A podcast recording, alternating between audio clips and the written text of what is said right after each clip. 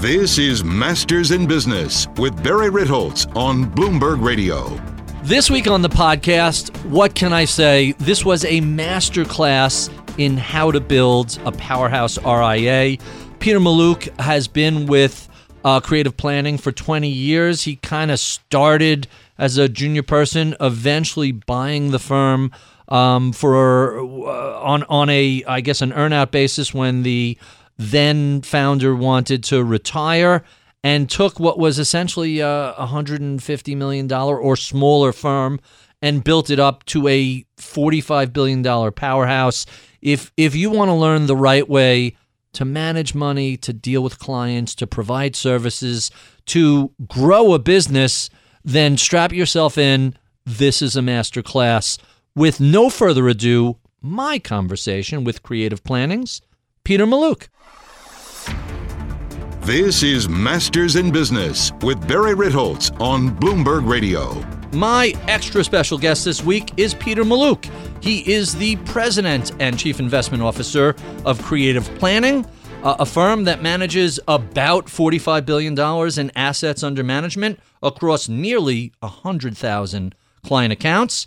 He is the only person on Worth's list of 100 most powerful people in global finance who actually advised clients. He was listed number one on the Barron's Top 100 Independent Advisors for three consecutive years, and he is the author of the book, The Five Mistakes Every Investor Makes and How to Avoid Them. Peter Mallouk, welcome to Bloomberg. It's great to be here. Good to see you again, Barry. Uh, I've been looking forward to having this conversation with you. We spoke briefly at a conference in September, but that was so short 20 minutes, a half hour just doesn't get it done, and and we should be able to wrap this up by dinner time. And I'm going to get to every question I have for you. I have to start with your career because it's a little unusual. You get a JD MBA, so a legal degree and a business degree from the University of Kansas in 1996.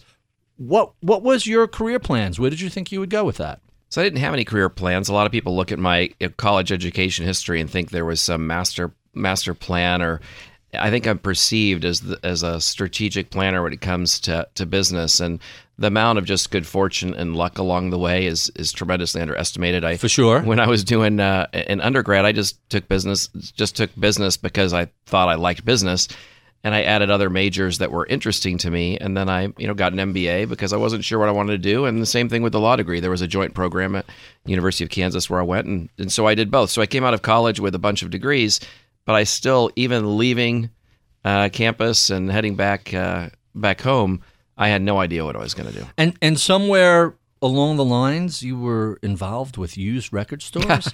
yeah. Tell me about that, because so, in my misspent youth, I used to haunt used CD stores looking for cheap albums and and discs um, that were used. What what brought you to that space? So I, you know, I don't know where this entrepreneurial thing came from. I know my mom really encouraged it uh, when I was younger, and I remember uh, always having a paper route, which meant you know couldn't drive a car when I had it. I was twelve, so my my dad, you know, drove the paper route, and I, I threw the newspapers. Oh, you weren't on out. the back of a bike tossing, right. tossing it out? No, that's how. That's how. so in not. suburban New York, that's how you. I, when I had a paper route, it was a bike with a. You would put a bunch of baskets on, and you would go down the street flinging papers both ways. Yeah, I thought they only did that in movies. No, no, no, no that was... was... real. But that's when you're no, in a tight suburban neighborhood. You sound like you were in a little more spread out. Spread area. out. I, am in Kansas, so, so spread out suburban neighborhood. Uh-huh. Like one house to another, you'd get you'd get worn out sometimes. And so I just sit out the back of a station wagon and, and throw and throw the newspapers. Uh,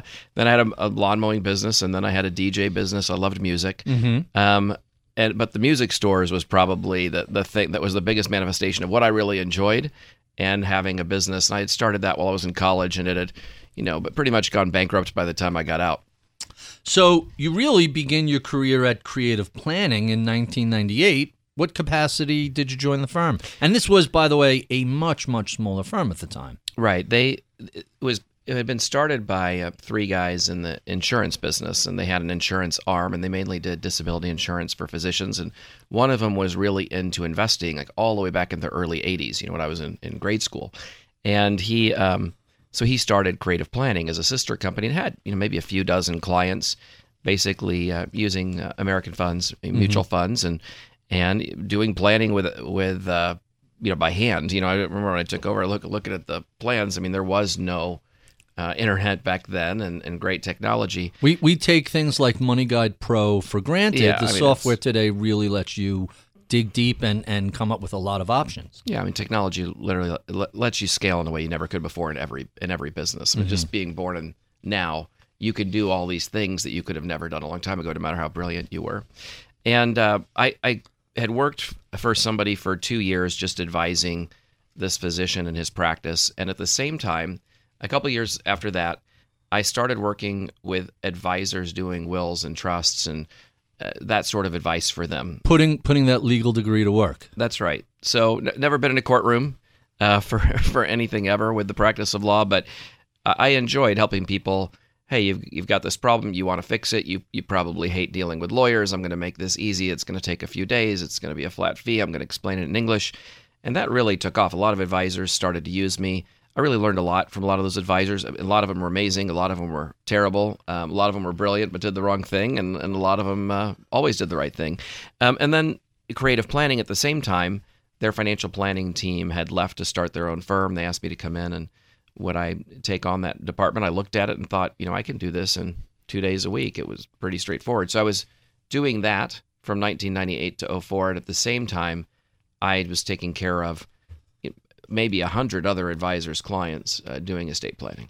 So now it's 2004, and you say, "I have an idea. Yeah. Let's buy the firm." So first question is, what what motivated that light bulb in 04? By the way, before the financial crisis, but not too long after the dot com implosion. Right. You know, the, the markets had only bottomed, let's call it October 02 and then March 03. Right. I mean, I'd come right into the industry uh, basically when I was running creative plannings, you know, a few dozen clients. During that period, you had the tech bubble and you had 9 11. So the markets were just, you know, a disaster um, during that period. And the light bulb going off, if you really think about it, here I am for six years. I'm doing financial planning and investments for some people, and I'm doing estate and tax advice for other people. And you would think the light bulb would have gone off sooner, right? That, hey, maybe people would like this if it was all together, right? Right. And so uh, I knew three things. I, I knew I wanted to be an independent advisor, and I, I knew that I, I was not comfortable with dual registration. Creative planning was duly registered at the time. And Oh, back really? then, that was very normal. I mean, Right. That was, hey, listen, back then RIAs were relatively yeah, nobody, new. nobody knew what that was. And, had- and people were just adding it to brokerage firms as, oh, let's offer these services. Exactly right. I mean, it was innovative to even be an RA at all at Right. that point. Um, and I, I was very uncomfortable as, as an attorney. You build a, maybe a complex estate plan with charitable trust, irrevocable trust, and then find out an annuity was in there that wasn't the right kind or shouldn't be there at all. Or But but they have a policy. giant commission built Right. in, and that's why they get sold, right? Yeah. And so you go in, you do the legal, and then that advisor might do things that aren't ideal. So I, I wanted a firm that was independent, didn't sell its own products, uh, was able to combine all those things in one place, and most importantly, could take each client and, and change the portfolio per their situation. And so I went to all my clients, including creative planning, and said, you know, I'm going. This is what I want to do. And the owner of creative planning was basically like he had had those two former partners. One had died very young. One became disabled very young. And he said, you know what? I, I've had enough of this. You know, if you want to buy, if you want to take over creative planning, go ahead. So did uh, you do this yourself? Did you bring in partners? Did you bootstrap it? How how did this transaction? Well, I mean, we're talking about a firm that had a couple hundred thousand of revenue. There was, I mean, it was. right. So it wasn't a multi-million dollar. No, no. I mean, we're there, and it- it basically made monthly payments for a few years, and it, Mm-hmm. was, it was over. It was not. We're talking about a few dozen clients, and so what was really the advantage for me was, I didn't have to go create from scratch. an RA from scratch. There was one there. I already knew those those clients, Right. and so I could skip this like six month period of figuring all that out and get on with it. Even even more. It's like 18 months by the time you're done That's with right. everything. We did ours from scratch and you find yourself spending an inordinate amount of time with lawyers and accountants and compliance people just to launch the firm. Right. So you bypass that. So now it's 04, 05, you're $100 million in assets. Yeah. When do things really start to scale up? You're now 45 billion. That's a big jump. you know it was it was really instant in terms of percentage growth i mean every year it seemed it was 30 to 50 percent or 30 to 100 percent uh, growth and it's never really stopped i mean there have been a couple a little more than that and a couple years a little below that i mean the numbers change obviously you know three years ago we're at 18 billion and now we're at almost 45 that seems crazy but It might even be a slower growth rate than when we went from 100 to 500. I think what we were doing in the beginning was very innovative, and, and it doesn't sound like it today. To have a firm that was, you know, dropping its dual registration was totally independent. We were using ETFs. I remember hearing from uh, Van, our Vanguard rep that we had larger holding of indexes than any independent RIA. I remember hearing that in 09 or Wow. I remember having to explain what an ETF was to clients, what passive investing was, and um, then we were doing the legal and tax and all of that in one place. The way we delivered it was very efficient, and we were we were doing uh, including the planning without a separate fee. Back then, if you're reading all the financial stuff, it said this is stupid. No one will value it if you do it for free, and you always have to charge. And so there were just a maybe six or seven things we were doing that no one else was doing. That today a lot of people are doing. Um, but the difference is today that's not enough. You know, today you have to be more specialized. You have to be faster. You have to cost less. Uh, you have to have much much more credentialed people. It's gotten way more competitive. You know, if I had started this today, it wouldn't have worked, right? I think that back then it was very unique. It was it was very on the front end of things, and it allowed us to build a lot of uh, a lot of uh, momentum. And you have a, a colleague that that sent me a wonderful article about cumulative um, advantage, which is you start to one of the That's things right. that people want in this business is they want to feel safe. You know, I mean, you you if you're looking at hiring an advisor, it's sort of like a restaurant. You know, we're, we're here in New York City. The way I picked where I was eating last night is I went to TripAdvisor. A TripAdvisor tell me where to eat last night, right? So part of it is probably going to go to a pretty good place, Mm-hmm. and the other part is I'm probably not going to throw up, right? I'm probably not. It's probably not going to be horrible. And I think people look at advisors the same way. I think they want to feel like, okay, I'm at a place that's pretty safe.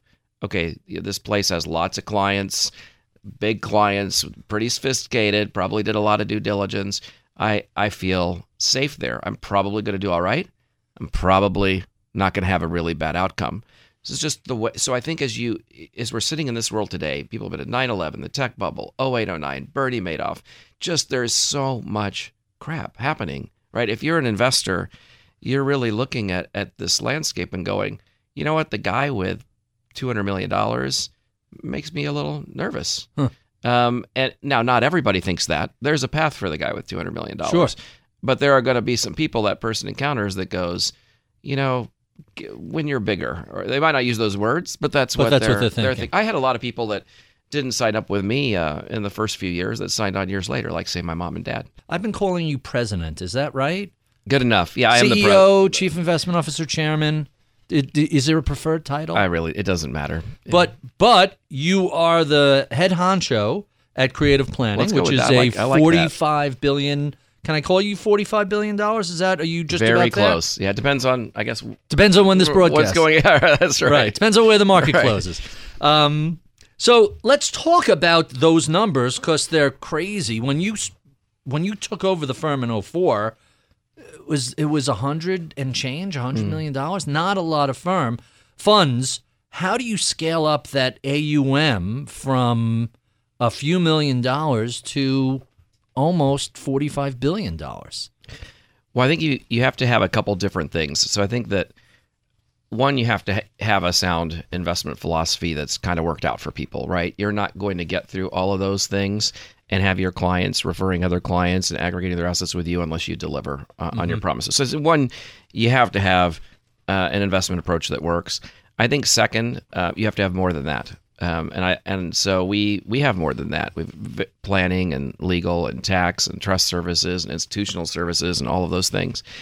Um, third, you have to have the people. And I, I think this industry, and I've spoken about this a couple times before with you, the people in this industry are tremendously uh, underrated. And I think they're viewed as interchangeable. And if you watch the behavior of a lot of financial services firms, they view the people as interchangeable. Like you look at some of these firms now, there's a lot of press around them preparing for the next recession. You low rates, they're not going to make as much money holding money. So what do they do?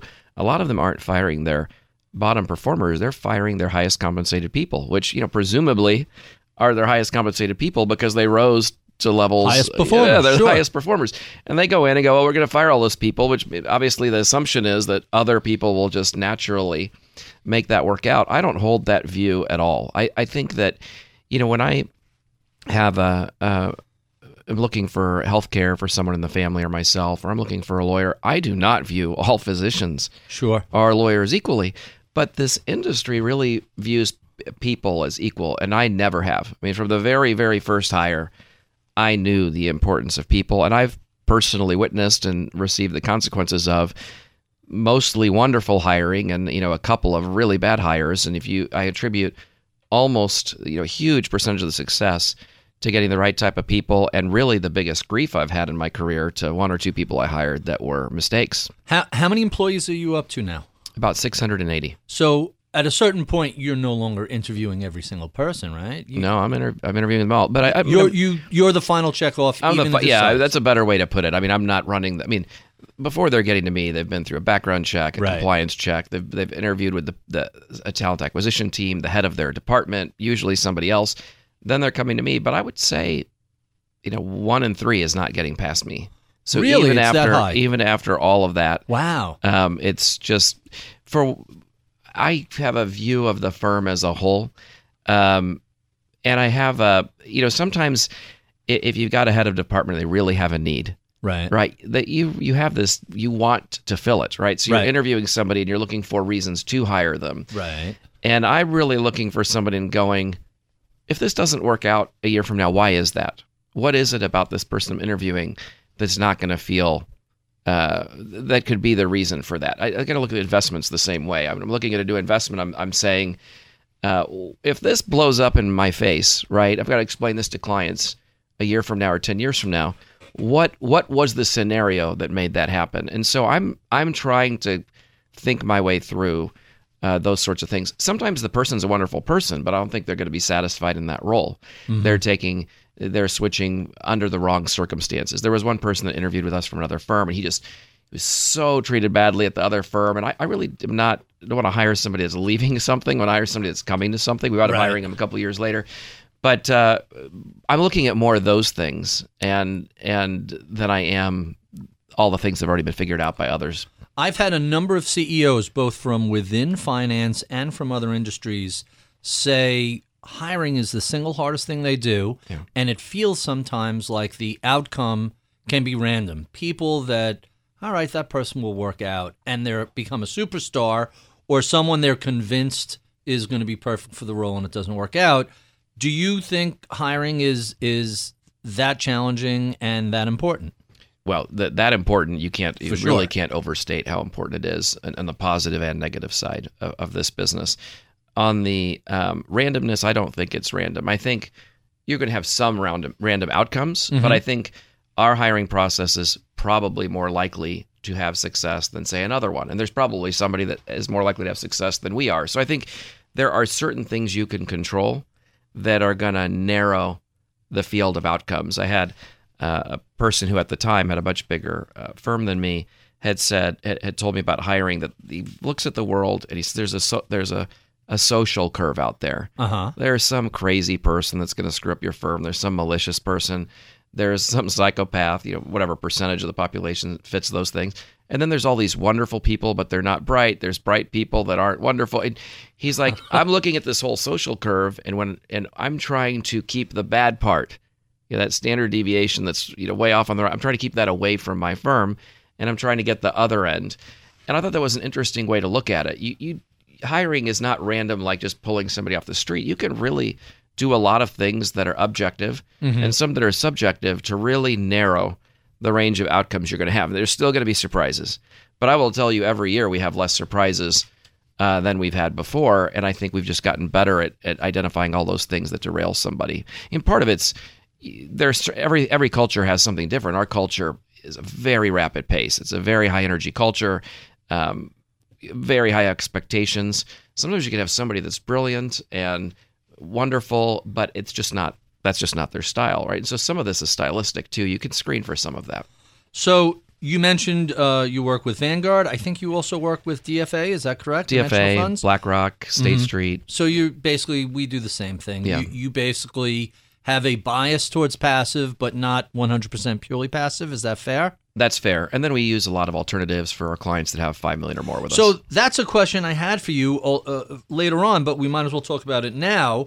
Private equity is hot as a pistol. As we work our way towards some of the larger, more sophisticated family offices and ultra high net worth investors, They're very interested in alternatives. How do you reconcile, hey, look, we're passive over here, but we're going to put some money in with alternatives. They're a little pricey and we don't exactly have a lot of transparency into things, but some of the returns have been really good. How how can you reconcile those two? Well, I don't. I don't think I. I mean, to me, it's. I don't have to reconcile the bond market and the stock market. They're different markets. True. And they have different outcomes, and so I don't view it as conflicted, you know, whatsoever. I think that I believe uh, that the U.S. large market international markets are, are generally efficient or Mm-hmm. efficient enough that I'm not going to outsmart them, right? I know your firm feels the same way. So I'm just not going to play that game, right? I'm going to figure out what the client needs, what return they're trying to hit, how much volatility they can handle to get there, and I'm going to create some mix that I think has the highest probability of creating that outcome. And you know, when I add bonds, my expectation is the bonds are going to underperform. Underperform equity. Right. uh, so I mean, I Al- Although we could point out that there have been long periods of time these past three decades where bonds did really well versus equity. Yeah, but in general, right? Most of our clients, their their timeline is multi-decade, Right. and the odds they're going to underperform with bonds are very high. Yet, Sure. Yet we introduce bonds into the portfolio. We do that because they might have short-term income needs. We got to make sure we can deliver that to them, even if there's an 0809 crisis or a tech bubble or 9/11. It's not about you know maximum performance to in- introduce the bonds. You're you know you're introducing something that will probably underperform in exchange for making sure we don't blow up the portfolio by withdrawing from stocks when they're down. Right. Right. What what about the behavioral side of? I know a number of um, people who advocate hundred percent equity portfolio, which in theory does well until you hit an 0809 where things get cut in half and people have a tendency to jettison stocks at the worst possible moment at the lows and then they miss the whole recovery. How do bonds fit into the behavioral side of a portfolio? I really think that behavior, most of it, can be controlled through education and empowerment. Mm-hmm. So I think if you're a pure money manager, I think getting somebody to get through a 50% drop is gonna gonna be pretty tough. Sure. But if you're seeing them throughout the year and you're educating them on, hey, you you're 100% stocks or you're 90% stocks. If the market goes down 50, you can expect to go down 50, maybe more. You know, depending on what other other asset classes we have, sub asset classes, whether it's international emerging markets or small cap or whatever. Um, and here's what's going to happen, and here's why the dividends are enough to meet your needs, and so you don't need to worry about it. And here's historically what's happened. If you're having those discussions all the time, then when it happens, you're more likely uh, to get through it. But I think the reality is most people can't afford that. So even if you're sitting with a, a couple and it's a, a doctor and he's 68 and he's got $4 million because uh, she and her husband have been saving for forever and, um, you know, they need a couple hundred thousand a year, they can't be all stocks. Because if the market goes down half, the dividends are not enough to meet their needs. So almost everybody has to have bonds in their portfolio. You know, the, even the top one percent. Now, when you get to the top one one thousandth of one percent, they don't need bonds in their portfolio. Right. Right. The dividends really are enough, and uh, they are more focused on even tying it up more than markets with you know things like alternatives. So for me, bonds are about how how much bonds do I need to meet their needs if something goes wrong in the short run, and then it's stocks for the long run. And what about, since you mentioned this in terms of, of income, what about people who are living in high tax states where there is a fairly robust municipal bond market that can generate tax free income? Well, I think that the municipal bond market's completely distorted now because of what's pension plans having to allocate to bonds and the aging uh, population of people that are in those pension plans uh, and the tax law really pushing money to bonds. I mean, it's very hard uh, to take a client today and say, let's go put 30% of your money in municipal bonds. Was that an option 25 years ago? Absolutely, yeah. I think that I think three years ago, you know, it, it, wa- it was Really? it was it was an option. I think that when you're now where you're at, it's it's just you can't justify it. You you look at the the dividend on stocks and and uh, you compare it to uh, bond yields, and it's it's hard. You and I had a conversation over the summer about the acquisition space that I found fascinating, and I wanted to um, delve back into that because, quote, it's the hottest it's ever been, and it's possibly the hottest it will ever be. It's just bonkers right now. I don't know where the top is, but it ain't going to get a whole lot better than right here. I'm paraphrasing, but it's pretty close to what you said. Why is M&A in the registered investment advisory space so hot today? I think you have a lot of different things. So first, I think you see this rotation. Uh, institutional investors moving money out of hedge funds where they've looked historically and said, hey, hedge funds haven't done that great for us over the last 20 years, but these other alternatives have, uh, in many cases, outperformed the market for us. And so they're rotating to those. And one of those asset classes is private equity. Mm-hmm. So you have the big funds are bigger than ever. I mean, just you can't go a month or even a week and not see about a big private equity family raising their biggest fund ever.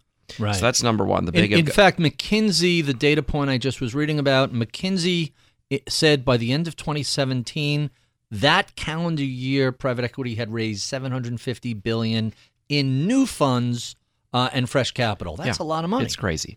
So the big have gotten bigger. The second is there's a lot more private equity funds. There's now over 8,000 private equity funds. There's Wow. way more private equity funds than there are stocks. um, so so we have more funds with more money. So that's number one, right? Just a bunch, just this huge slosh of liquidity out there. Second, we have very very low interest rates. And when private equity goes in and buys a business, they don't usually just write a check. They usually do the same thing a real estate fund when they does when they buy a property. They use leverage. So they're borrowing money to buy uh, the firm, right? The, the company they're buying. And so if interest rates are lower, they can obviously pay more, just like your listeners can buy more house if the mortgage is Right. lower, right? So you have very low interest rates, more funds, bigger funds, uh, and high net worth investors are starting to move more to private equity too. So all, there's all that money over there. Now, what do they want? They want to be in an industry that is growing fast, mm-hmm. has recurring revenue, has built-in inflation hedge, um, where people are sticky, uh, and where there's a need for consolidation, right? Where they can take, you know, Mary over here who's doing a pretty good job, and Joe over there who's doing a pretty good job, but together, wow, they could really be impressive because Mary's good at this and Joe's good at that. Well, what checks the boxes on all of those those things? Well, the RA space. Sure, money is sticky. Market goes up. There's your inflation hedge, Yeah. and uh, it's a recurring quarterly revenue stream. Although I think um, a handful of places are annual, a handful of places are monthly, but for the most part, it's a quarterly um, invoicing. Right. And they compare that to all the other areas of the financial space where there's more client turnover and people leaving and they're going, you know what, this is the space to be in. And not what a coincidence, the space to be in is the space that's really in its early stages. You know, there's a lot of room to improve some of these places. So, you know, this huge slosh of money with very low interest rates going into uh, a space that is attractive for a bunch of, you know, fluke reasons and all this timing comes together and you now have private equity coming into this space um, to, to buy up firms. And the other thing is, they've been very successful at it, right? So somebody who's just built a $500 million firm or a $10 billion firm is probably not the person, usually, right, to run a much, much bigger firm. And they know that, and they don't want to do that. Like, I know I don't want to run a publicly traded company, right? So I've been approached several times about, hey, you guys should go public. I'm, that's never happening with me. I've got- Really? I've got clients that are uh, CEOs, CFOs of publicly traded companies that they are Not happy. no, and I am very focused on my quality of life, and I just I look at them as they just look like they're aging. Every every review, they're aging twice as fast as all my other So, clients. so it's- back up a sec because this is really a fascinating digression. If most companies, when they go public, they're going public for one of two reasons. Reason number one, they need capital to either grow or make acquisitions or some other financial engineering that's part of their long-term business plan. Or two, they and their staff and their outside investors, typically venture capitalists or whoever, uh, are looking for an exit. yeah, You don't seem to have either of those issues. no, I, I don't. So that would be another reason I would I would never do that. So so and you are still the the main owner, the sole owner of, of Sold one today. Sole One. Really? At, at what point does that change? Because I know we went through a whole process of setting up a path to equity for employees. You guys have been growing so crazy fast for so long that that hasn't really come up to uh, the fore yet. No, I mean that's part part of it. I have a lot of partners in our affiliated entities. So there, I have partners with the, the law firm and the the benefits firm and the 401k firm and the and the, the Those are all separate corporate Yeah. entities. It's all creative planning entities, all operating out of the same place, all helping the same clients. So once there's been stable growth, I've always, you know, had partners and favored them in those areas. I mean, creative planning, it's just been such rapid growth and it's required so much capital. I mean, it, it there's it's never made sense to to do it. I don't know that anyone would have really enjoyed the ride. Um, Sure. and and what it was going to take uh, financially along the way to do to do the or the commitments or the the deferral and the patience uh, to to do this. Um, but we we were are considering and have for a long time considered uh, raising a, money by selling a minority stake to a private equity firm because I do think that valuations are high and I do think that uh, the world moves very very very fast and y- you are going to need money to get through it. If you look at how these big financial firms are doing it, they're doing it by preemptive layoffs. Right? That's that's what they're Uh-huh. doing now. And I would like to do it by a preemptive pile of money sitting in the bank so that no matter what happens when there's a contraction that we can go take advantage of that. And that that's what we did in 0809. We grew rapidly through that crisis. And I want to be able to grow rapidly through the next one, which means I not only want to keep my team in force, I want to go find more talented people and focus on getting clients and not worry about uh, about reserves. So you mentioned 0809. Um, I have to ask, how do you grow in the middle of a crisis where every time you buy equity, a week later, or or a fund or an ETF or anything, a, a, a month later, it's down five or ten or fifteen percent? How did you manage both existing clients and growth throughout the great financial crisis? So back then there were only a few of us, and so I was in every single client meeting uh, of every client of creative planning uh, uh, back then, and a very very big part of this was education. So when you're doing needs based investing instead of risk based investing, so most places are like, well, this is your risk tolerance, and here's your portfolio for for you, or you're this age, here's your portfolio. They have five models. You go to the closest model. We've never done that, even on day one, and, and we don't do it today. We've really said, you know, you've got real estate. We're going to leave that out here. You, you, your belief system doesn't match these. We'll leave them out. You want more of that. It does work for your situation. But here's how we're going to cover your short run and your long run. And here's all the horrible things that are probably going to happen in the investment world with, with your life. Well, when you're going through that with people um, over and over again, they're sticky. And remember, we were doing their planning. We were doing their, we were doing a lot of different things for them. And so when they were going through this crisis, they were not surprised. I think people panic when things are not aligned with their expectations. Right. And so it was a big shakeup, and a lot of people were leaving their advisors, and our clients were referring people to us. Now, there were a couple things we were doing too that I think were very, proven out very quickly. Very, very basic things. So we were tax harvesting, for example, which you didn't hear a lot about back then. And the other thing we did is we, we, we have a feeling we don't balance at the end of the year. We don't balance every quarter. We balance on sharp market drops. So let's just take the 08 crisis that you brought up. It bottomed in the beginning of, uh, it bottomed around March 9th of 9 mm-hmm. And the market just those nine days of March had dropped about 30%. We're buying, right? So we're calling our clients and we're buying and we're harvesting. By the end of that month, the market had recovered all of the losses for 09, right? Mm-hmm. Not all, all from 08. It was just up 30 plus percent. Right. So if you take just a 70 30 portfolio and you're buying not at the end of the quarter a year, but on when it's dropping and you're harvesting, what do you get? You're not breaking even when the market does four or five years later. You're breaking even, you take it's taking you half the time to get to break even. And you have losses on your tax return. And that creates advocacy. Mm-hmm. Right. And so that was really the explosion for creative planning was those 500 clients going, you know what, I feel confident to tell my friends. I think there's a lot of people that are happy with their lawyer or their CPA or their financial advisor or their doctor, but they're not positive that they're going to look good if they refer somebody to you, hmm. right? And I think that what you do through a crisis is you get a chance to prove yourself. So I, I really view all of those as tremendous opportunities of, hey, we told you this is the scenario that would happen. Here's why you're okay. Here's exactly what we're going to do. And then they see the outcome. They they go from clients to advocates, and that was the turning point for us. And so, you know, you talk about the the the uh, the power of luck and all of this, and I don't want to say I would root for another 0809. I mean, it, it's painful to go through and you, you- long hours and a lot of stress, and not everybody's, not every client's like, hooray, I, I get the opportunity here. um, but there's no question that without it, creative planning is not what it is today. Quite quite fascinating. One last question I have to ask about acquisitions because it circles back to um, your reference that it's the hottest it's ever been. Uh, we met with a bunch of consultants early on, and pretty much the number everybody uses is 2x trailing year's revenue or 2.2 times trailing 12 and that was, you know, 6 7 years ago.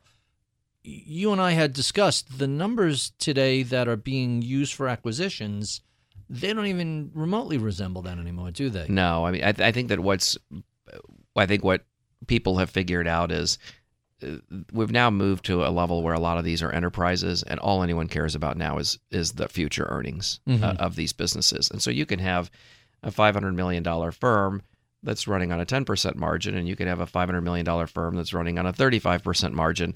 They're going to have wildly different uh, valuations um, when a strategic buyer, a private equity buyer, comes in. That that's definitely changed a lot in the last few years. Huh. So, so what sort of multiple are you looking at for? Let's take the average one percent firm, which is now probably a high fee. Uh, I, we were playing with numbers the other day, and we were about sixty-two bips on Yeah. average across everything.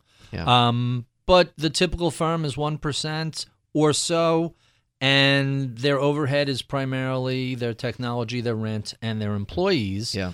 What's a reasonable multiple for the average firm on either revenue or profits? Well, revenue is I don't I have You don't even pay attention No to one, yeah, no one would pay attention to that. I mean, as a, a great example is, well, I mean, the the expenses of those places could be wildly different depending Right. on where their rent is and how do their employees produce on their own and get bigger payouts or you know, it's very very wildly different. I'd say if you look, you're looking at these 500 million dollar firms.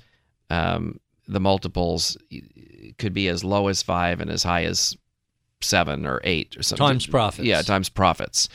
Uh, and I think that people are looking at even the profits isn't enough. Like if the average client is 78 and there's no new clients coming in, Right. y- you're looking at declining earnings, right? So you would have somebody say, I'm not going to buy this at all, or it's going to be two times or three times Really? earnings.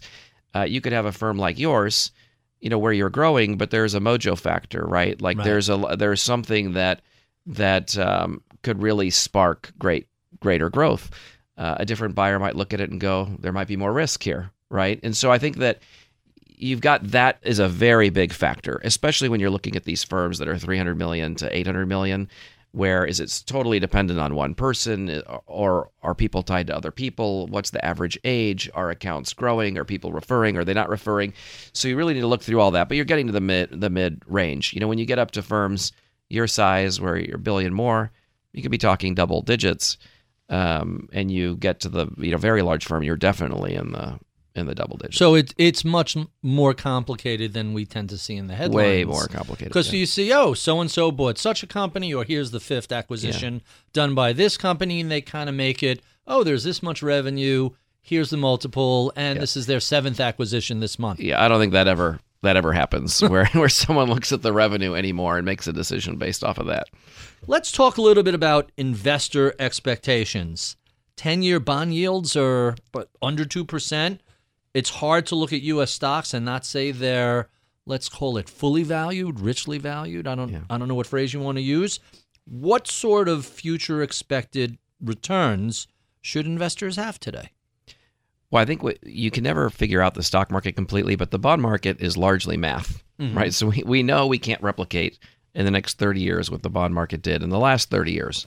Uh, so it- since it's all a function of of where the yield is, I think when you look at the Treasury, it sets the tone for everything else, right? If the Treasury's under two and corporates are a little bit higher, then our expected return for large stocks is a little higher.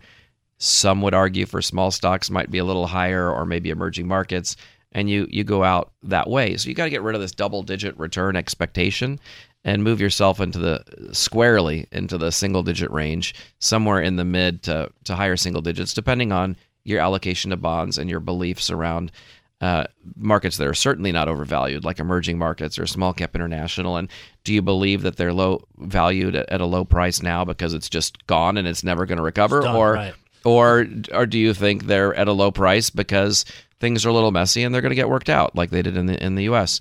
Um, so you can make your argument, but it's very hard to make an argument for the double digit you know returns that people were making in the 90s. So a, a blended portfolio 70-30 including exposure to international and emerging markets Five, six, seven percent. Is that a reasonable? Yeah, and in our projections, we're using a four percent real return. We use 6 percent return, subtract inflation, and we feel pretty comfortable with that. So that brings up the issue we briefly talked about earlier, which is uh, alternatives, most notably private equity. Yeah. People have a history of saying, I'm not getting the sort of returns I want, so I'm going to either look for something that perhaps has more risk um, and try and achieve those returns. I don't get the sense you look at private equity that way, or am I am I oversimplifying? No, you're right, and I think this is a point you know I, uh, that we disagree on. Right? I think that that when it, when I look at the public markets, I don't think you're going to find a bigger advocate for uh, that. The, those markets are pretty efficient. My entire book, Five Mistakes, is basically about here's all the evidence that you just got to quit market timing, quit Right. stock picking, and focus on allocation and discipline. So, by the way, you and I completely simpatico with that. Yes. Let, let's see how much space is between us Right. on venture capital, hedge funds, and private equity. Now, venture capital, I would put it. So, I, I think one of the problems with alternative investments is everyone talks about alternative investments like it's one thing, And it's Right? not. It's not. It's it's not. So, alternative investor investments is basically an alternative to anything that's not a publicly traded stock or bond Mm-hmm. or real estate, right? So. You know, if you've got a listener that owns a duplex that they're renting out, well, they're in the alternative investment business, Right. right? And so uh, you own a farm and someone's actually farming it. That's welcome to the alternative investment business. Direct investment in Yeah. real estate or something else. Exactly. And so uh, now, when you take alternative investments, we can divide them out into a couple of things. One area we we agree on. I don't think hedge funds work. Now, why do I not think they work? Is it because of the evidence of the last 20 years that it doesn't work? No, it's not really that. It's because there's evidence that the stock market's fairly efficient. And what is a hedge fund? A hedge fund is basically overpaying somebody to create even more negative tax consequences to trade within the stock market usually mm-hmm. usually right? So now we've got a market that's pretty efficient and we're increasing the taxes and fees and somehow expect to beat that market. It doesn't surprise me right that that hasn't worked out well for the overwhelming majority of people that have invested in hedge funds. And you see institutions saying hey this doesn't work great we're not doing this anymore and they're taking their money and they're moving it to private real estate and private equity now why are they doing that because there is evidence that private real estate and private equity has worked out. So the question is is it a fluke? Is it an aberration? Or is it sustainable? Now, I think we now have 8,000 private equity funds instead of a few hundred. Right. So it's you're going to have diminishing returns just with all this money chasing businesses. But I think what you're seeing is a fundamental shift in the way that the U.S. economy is running. So I like on Monday, I went to, Los Angeles and I met two guys that started a keto diet uh, food uh, business, and they just sold it for 280 million. Uh, well, they're getting 280 million. It sold for much, much more than that. Uh, yesterday, uh, I was in Fargo, and I met with somebody who was in the pharmaceutical business that's also getting a nine-figure check. Who did they all sell to? They sold to private equity. Huh. This is something that in my whole career has never happened. Right. And in the last three years, it's happening like crazy. You brought up earlier how it's happening in our the space we happen Sure. to be in, the RIA space, but it's really happening everywhere. And what you're seeing is these guys that are starting businesses, they get it to a certain size, and they're not the same person to take it to the next level. I believe that good private equity firms are better at taking those firms to the next level than they would be themselves. They know how to institutionalize, they know how to bring in a strong financial team. They they have some sophistication around mergers and acquisitions. Uh, they have a lot more ways to exit. Uh, a good firm can take you public. They can sell you to another sponsor. They can Sure. mer- I mean, that's what they do from when they get up in the morning till when they leave is say, how do we take this business, this idea, and help grow it? Are there bad apples out there that go in and gut the business and screw it up? And yes, are there complete idiots out there, private equity running private equity funds? Of course, but I don't view it like mutual fund managers, where if one mutual fund manager outperforms the other, it's probably, but not always, due to luck. I think when you see certain private equity funds with persistent outperformance, I do think the fact that private equity fund A has 40 McKinsey consultants that have been doing it since the 80s mm-hmm. is probably going to do better than the one that's, you know, 4 blocks away from my office that's like two guys that opened up shop 3 years ago. They're not the same. Manager managers make a difference in the private equity space. So I think you can take that universe of private equity funds and go who's got the history, who's outperformed, why have they outperformed? Uh, is there is there is there a repeatable pattern here? And my personal experience of watching my clients now, I still am seeing clients. I see hundreds of clients, and we're I'm involved with our ultra affluent practice that's mainly focused on people that have tens of millions or hundreds of millions or, or even more than that, and many, many, many of them got there uh, because they built a business to a level and they sold a private equity fund. And let me tell you when their biggest payout was, Barry. It wasn't their first buyout; it's their second. So what's happening is a private equity fund is coming in and they're taking a, a stake. Uh, like the recent example I, I talked to you about was somebody had sold a majority interest, but the private equity funds want them in there 10, 20% because they want them engaged. You know, those people are the people that got the business to that level. And so they still have 20% or whatever the business. The second sale that's happening four or five years later, almost always, in my experience, is much, much bigger than the first one, which is the proof that the private equity fund has more than doubled the value of that Right, business when they right. stepped into it. Now, I've seen this in the restaurant business and the consumer staples business and the financial super over and over and over again. I've seen a couple of times where it's not worked out, but the overwhelming majority of the time, the client I'm sitting in front of that finds themselves worth 25 million or 150 million was never going to get there without the institutionalization of their practice that private equity brought. Now, how does that translate into the private equity investor? Private equity investor is participating there. And I don't buy the fee thing either. Like I, when I look at the stock side and I look at the mutual funds, yeah, if you divide out the world of mutual funds, and you take the ones that charge one per, more than 1%, they're in the bottom quartile of Sure. performers. And the ones that charge less than 25 basis points are in the top quartile because the market's pretty efficient. Fees matter. Of course, fees matter in the private equity space. If you get the same performance and pay less, of course, you would want that. But it's not the same thing. I mean, the private equity firm, the good ones, are involved in running the business. Now, the the ones that are not so great, they they just go put money in a firm and go keep doing your thing, and we'll sell you three years later. No value added. I think that's thousands of private equity funds. All those, a lot of the small ones, that's what they do. So there's a lot less space between our views than you originally imagined. But for academic purposes, let me Right, let me right. push back a little bit. Sure. Um, and there's two things that stand out. The first is I heard very, very similar things about hedge funds and to a lesser degree venture capital. Um, we talked about cumulative advantage earlier. Hey, our guys are unique and special, and because of our track record, we get to see the best deal flow. We get access to the best entrepreneurs. We get, we get, we get. And we heard that about VCs. We heard that about uh, hedge funds, and it's still very much a fathead, long tail distribution. Yeah. A handful of giant winners. Which, if you have a couple of billion dollars, come on in. We're happy to bring you aboard. Um, so, so that's pushback number one, and then pushback number two is sort of the uh, SoftBank Vision Fund idea. Yeah. When you raise a hundred billion dollars and you have to put it to work quickly, Yeah. you, it, it- you just distort the valuations in the space. We're watching private equity raise almost a trillion dollars a year. And you mentioned 8,000. I guarantee you that'll be 9 and 10 Oh, and 11,000. Yeah. So, how does somebody who says, I appreciate the lack of volatility, the non correlation um, to equity, which private equity actually is much more, uh, much less correlated to stocks than venture capital or, or Yeah. hedge funds are. And I'm interested in this, but how do I pick out of these eight, nine, ten thousand funds? And by the way, I don't have a billion dollars. I have 25 million or 50 million Yeah. to put to work.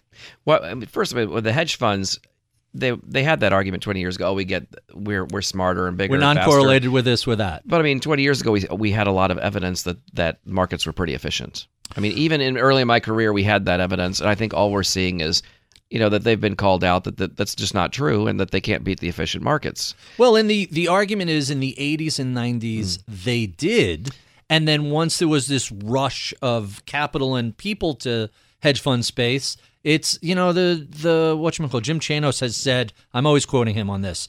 30 years ago there were 100 hedge funds. They all created alpha. Now there's 11,000. It's the same 100 hedge funds creating alpha. Yeah, I see a different I see a different reason. I think when you look at the 80s, there was no internet. For right? sure. So the market really wasn't efficient as efficient, right? It mm-hmm. just I did you can't buy the argument in the 80s. You could find mutual fund managers that would outperform and hedge fund managers that would outperform. When the market really became efficient in the 2000s, all of that stuff went away. I don't think as more hedge fund managers and mutual fund managers came into the space, although that helps make a market more efficient. I think the reality is there's a, a kid in a garage in Malaysia that knows everything that, that the hedge fund manager does. And so Right. it's game over.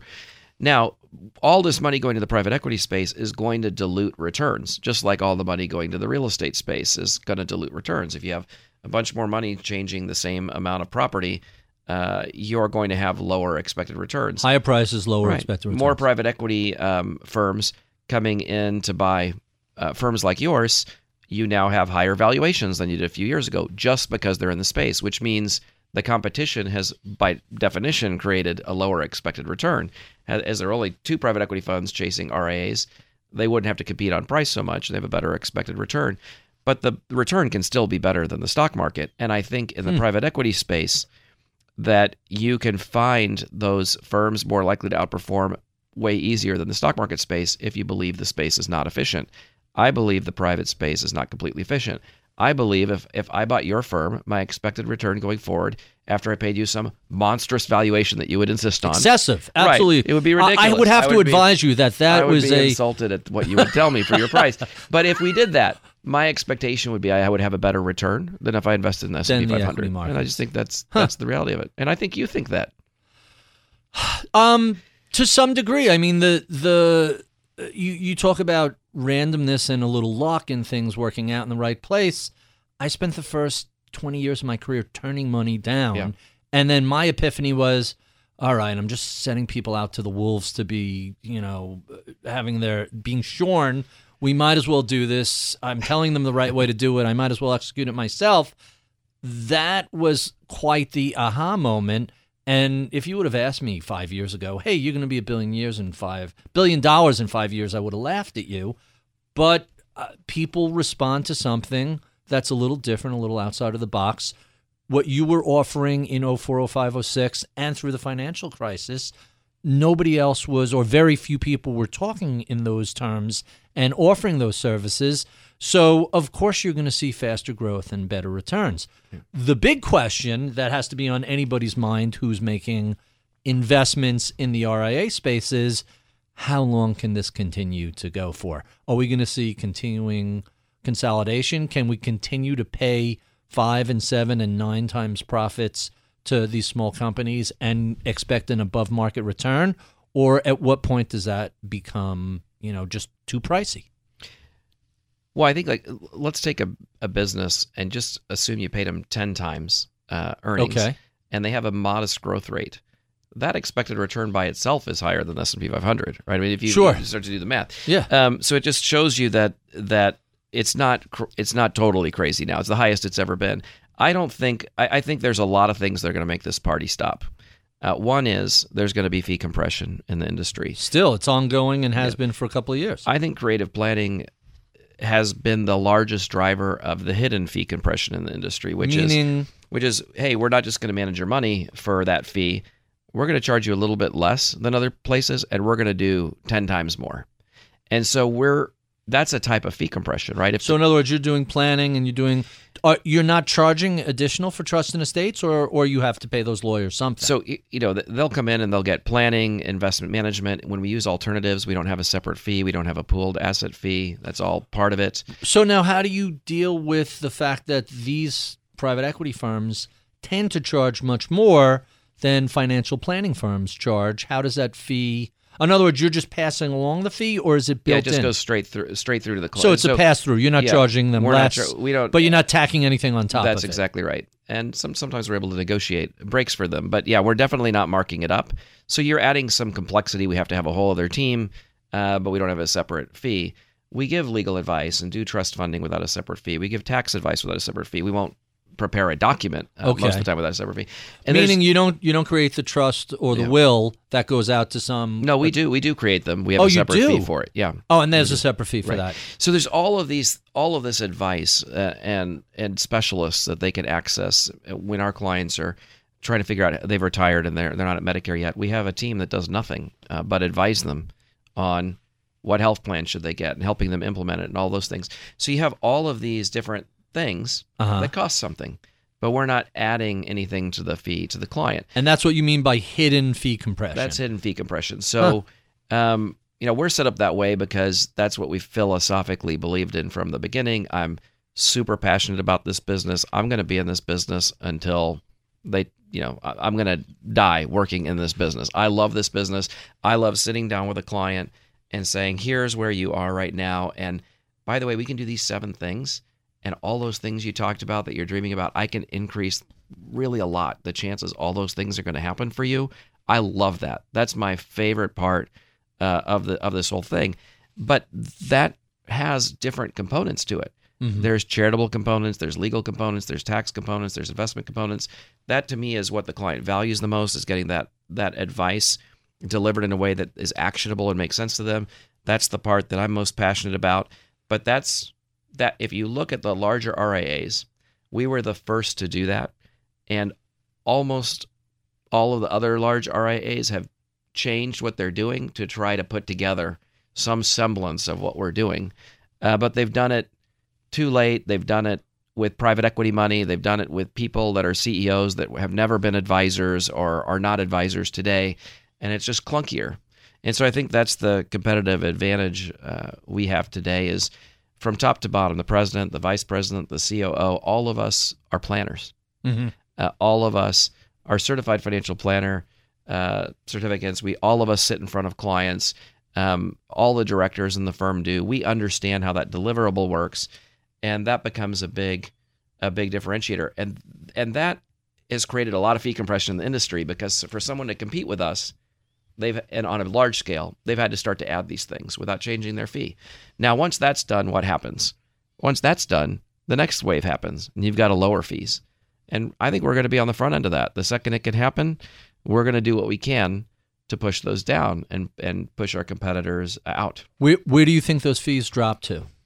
I think if you're a pure money manager, you're going to start looking at 50 basis points. If you're a money manager with planning light, you're going to look at 60, 65 basis points. If you're a comprehensive wealth manager doing everything customized and needs based with a lot of other services, you can go a little bit higher than that.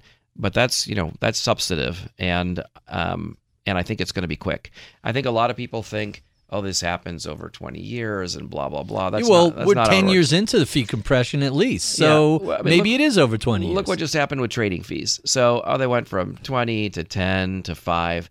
Oh, we're on this trend. It could be another 10 years. Zero. Then Schwab goes to zero, and the end of the day, TD goes to zero, and the next week Fidelity goes to zero. So you had a hundred percent drop from five in a couple in a couple of days, right? Right. So there will there is always a tipping point. We saw it with mutual funds where com- oh commissions are fee only, who cares?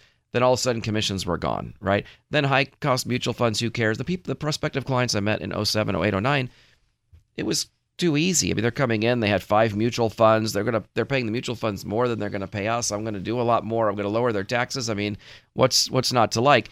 Now all of that's out the window. Right. ETFs. Uh, now all of a sudden, five basis points for an S&P 500 fund is crazy, ridiculous. It's free now, you know. And so, you're, we've seen that tipping point with everything else, and this is the one space that's left. And we don't see it here yet because there's not a firm that has the scale to really to do it. Um, and I think uh, firms are emerging uh, that have the scale and aren't entirely motivated by profits. Uh, that might be the one to deliver it, and that just might be creative planning.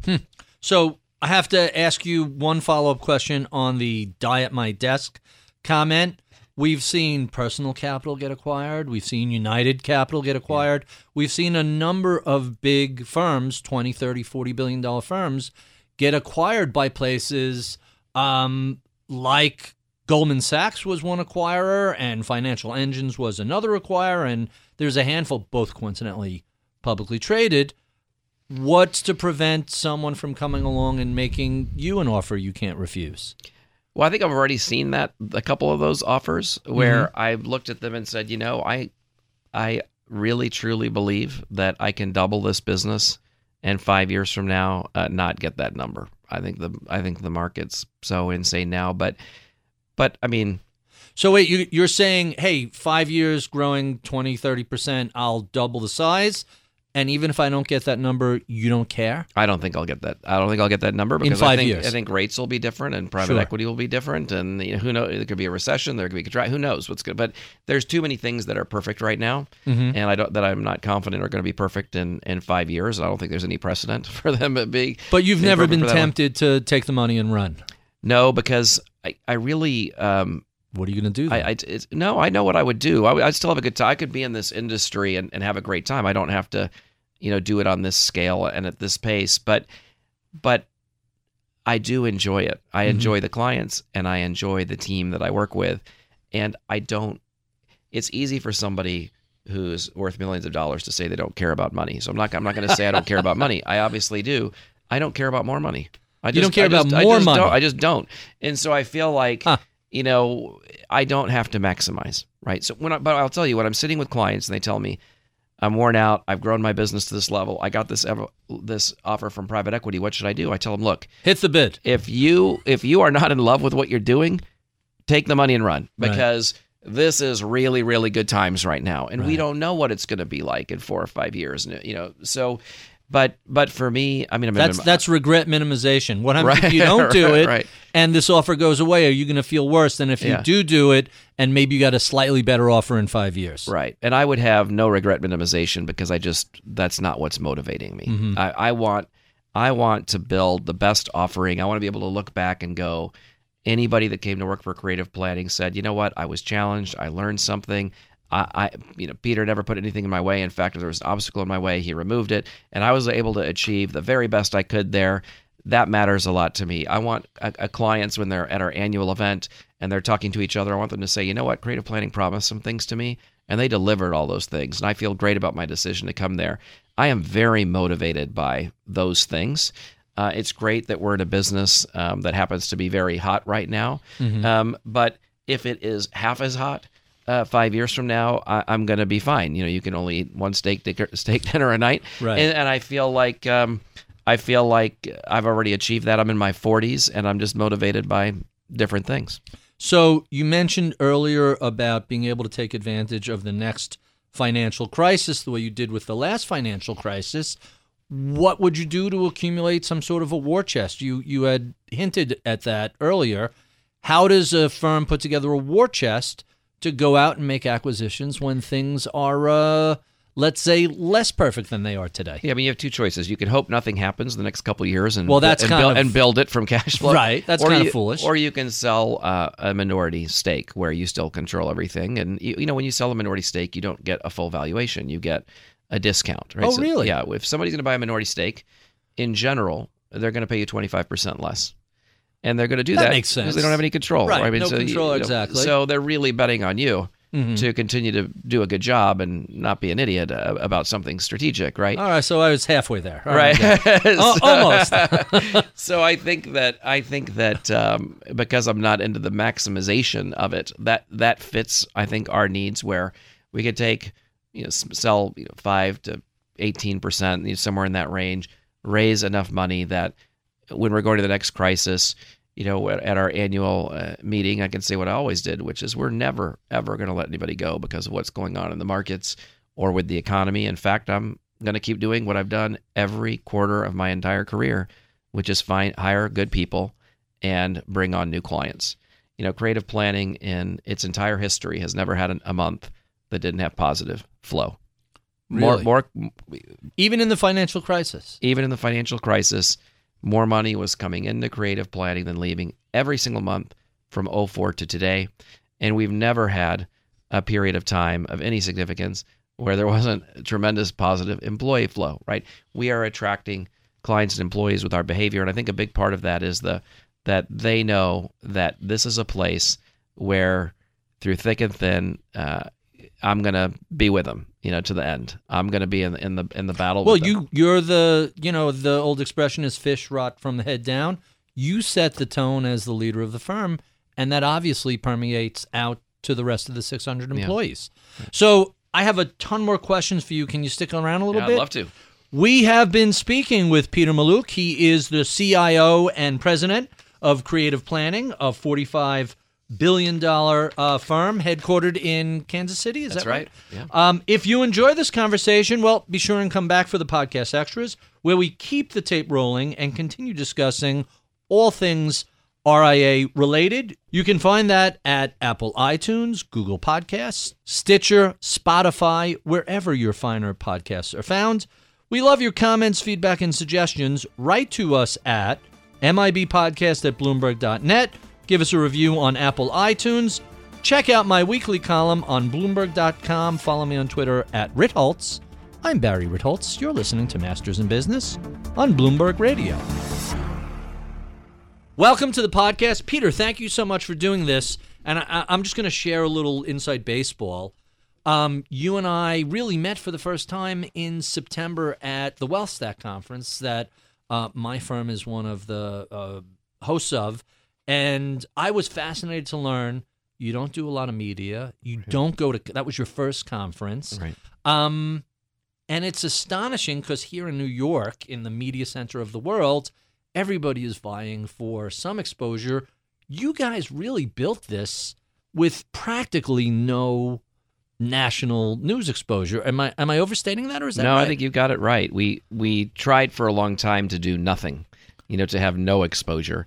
And there was one industry publication that that had called maybe for the third time to do an interview, and I didn't respond. And I got an email from the reporter who said, "Hey, we're we're doing a story on creative planning, and right now we just have quotes from your competitors. So do you want to be interviewed or not?" That's a smart Uh, smart approach. yeah, and they made the the headline was outing a reluctant star, and that was the beginning of the. That's end a of- great of- of headline, being, actually. of being totally under the radar. That that was the end of that. Um, and I, see, I would have gone with the biggest firm you've never heard of.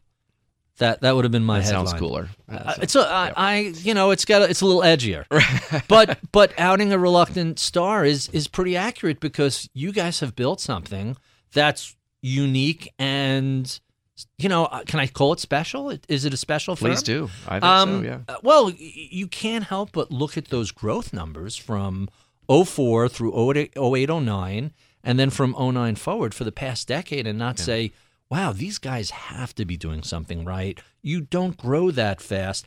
There are firms that have been around longer, and there are firms that have grounded out.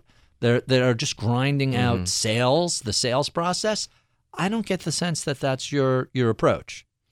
No, I think that um, I think that we've gotten a lot more attention now. Uh, obviously, as we've gotten to, to this size, and we reached just a point where we either had to embrace it or it was not going to go great. So we're to the we're to the embracing it. So that now. was my actually that's a question I didn't get to, but I wanted to.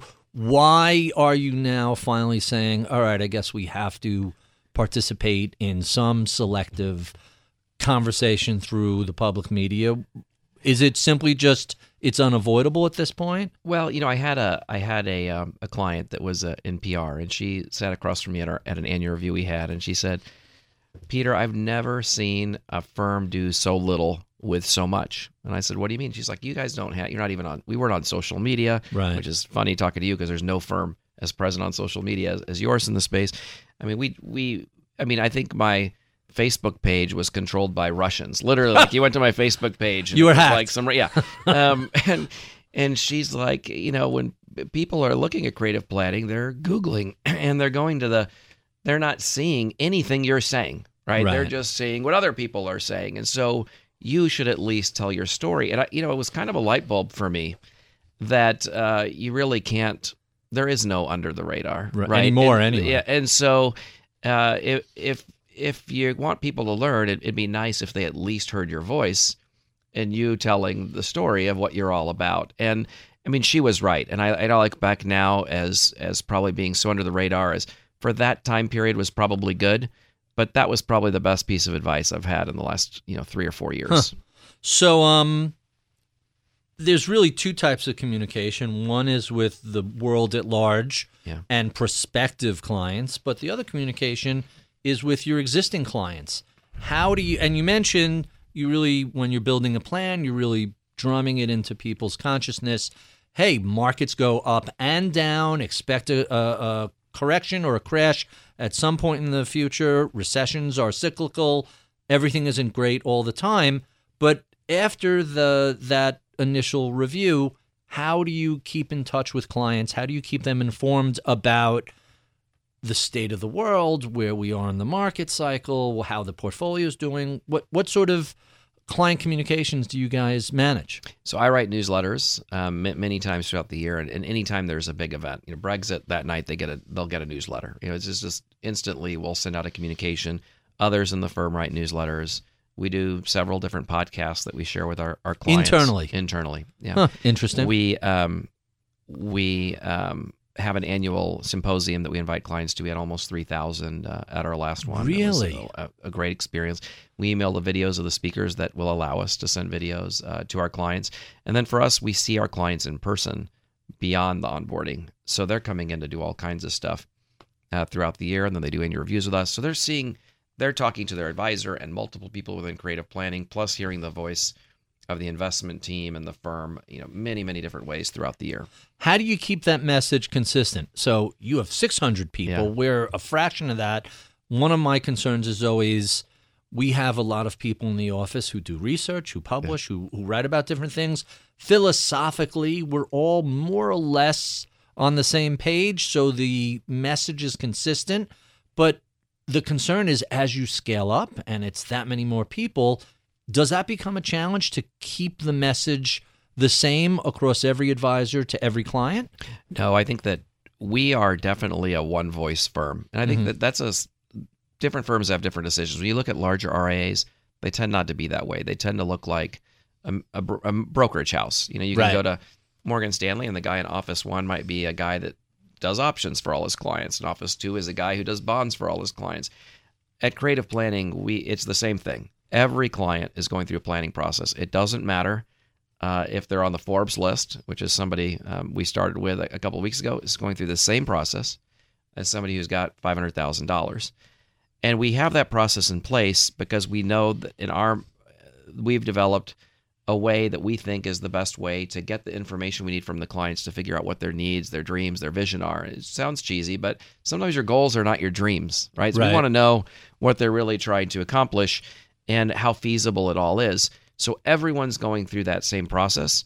And then we have a philosophy. So when we were talking earlier about, you know, we don't believe in hedge funds, but we I believe in, in in private equity and alternatives, and I believe that the, the markets are fairly efficient. So we use indexing instead of uh, most instead of large cap mutual funds. Uh, when I say that's what I believe, that's what creative believes, right? So if you're coming and interviewing at creative planning, you're not coming to creative planning unless you believe that or close enough and you're going to you're going to believe you're really going to act that way. There is no oh by the way, we've got a hedge fund thing over here and the large cap mutual funds over there. It's one voice, one philosophy, consistent messaging. If a client gets a newsletter from me, they're not going, "What the hell is this?" You know, I'm in Los Angeles and my advisor is doing something completely different. Right. That's not that's not happening. And what's great about that is we don't have to write write vague garbage, right? We can be very specific about what we believe and what we're doing at any point in the market cycle because everyone's going to read that and go, "Yeah, that's what I'm experiencing." Huh. So I don't remember if it was you or someone else who used the phrase Frankenfirms. Yeah, that was where me. that is you, right? So where- you have hedge funds over here and, and covered call options over there and some wacky S and P sector rotation here, and a firm just becomes a conglomeration of ten smaller firms and no consistent Yeah. philosophy. Is that is that a survivable model these days? No, I look at like some of these, some of the private equity firms in this space. Um, they come in, they buy a one billion dollar, two billion dollar firm. They call it a platform, Right. and then they take that firm and they go buy other firms and go, oh, we'll do your compliance and HR and, and financial stuff for you and give you a big check. Come join us. Oh, you use this software. Oh, that's fine. Keep keep using it. Oh, you you believe in you know exiting the market when your signals from your bond desk say this. Oh yeah, you go go ahead and keep doing that and you wind up with a firm and it grows to 10 billion and it's really just 25 small firms Right. uh, that don't operate the same don't do the same things um, that's what i think of as a franken firm i think that buck is getting passed from one private equity firm to another and is going to explode uh, in somebody's lap and a lot of the larger firms that's what they are uh, they're just an amal- amalgamation of a bunch of stuff that's not philosophically consistent. I do think this is a one of the negatives of private equity is you have private equity come into a space like this. Let's say they want to exit in three years. You take a two billion dollar firm, you buy eight firms, you make it four billion. You you exit, you make fifty percent. Everyone's high fiving, but somebody now has something that doesn't really probably isn't best for the client anymore Mm-hmm. and probably isn't best for the employee anymore. And everyone can smell it, right? And and eventually the smell will get bad enough uh, that you'll lose employees, you'll lose clients, but by then the person who put it all together is long gone. So hot potato. What? So one of the knocks against private equity and RIAs years ago, and I don't know if this is still true. And uh, is it Jim in your office? And I had a whole conversation Yeah. about this. Was in the old days, private equity would come in, they'd buy a firm, they'd basically load it up with uh, variable annuities that have a giant commission on it, and didn't work out for anybody except the PE uh, guys and whoever sold the firm and exited. I'm getting the impression that that old school model, and maybe that's more than 10 years ago, that that's not what we're talking about in this space no, anymore. no, I don't think you're seeing That, that. that's anymore. long gone. that- now it's sticky money, regular um, revenue on a, on an ongoing basis. That's the appeal of this. Yeah, I mean, I see two, two, well, a couple different things happening. One is you see someone comes in, actually makes your place better and Mm-hmm. helps institutionalize it and grow it.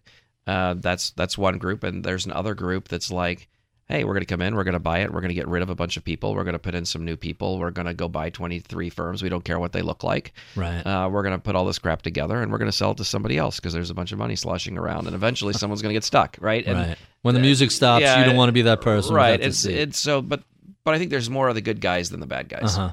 So let's talk about a couple of things with creative planning that I wanted to ask you about that I didn't get to. Um, you had previously mentioned 401ks are less than 10% of your practice. Yeah. How do you grow that space? It's a very slow and sticky space, even when employees and management are not happy with their 401k providers. Right. I think we we probably have three, four billion in, in 401k assets, and it's growing very rapidly. And we're we're divided into two segments. One segment is takes care of bigger plans where employees want to sit down one on one with somebody, learn a lot, help help help. Another one is very technology oriented startup plans, um, small plans, where uh, the economics of building a 401k are very difficult for those folks. Maybe it's two two dentists starting a practice. Right.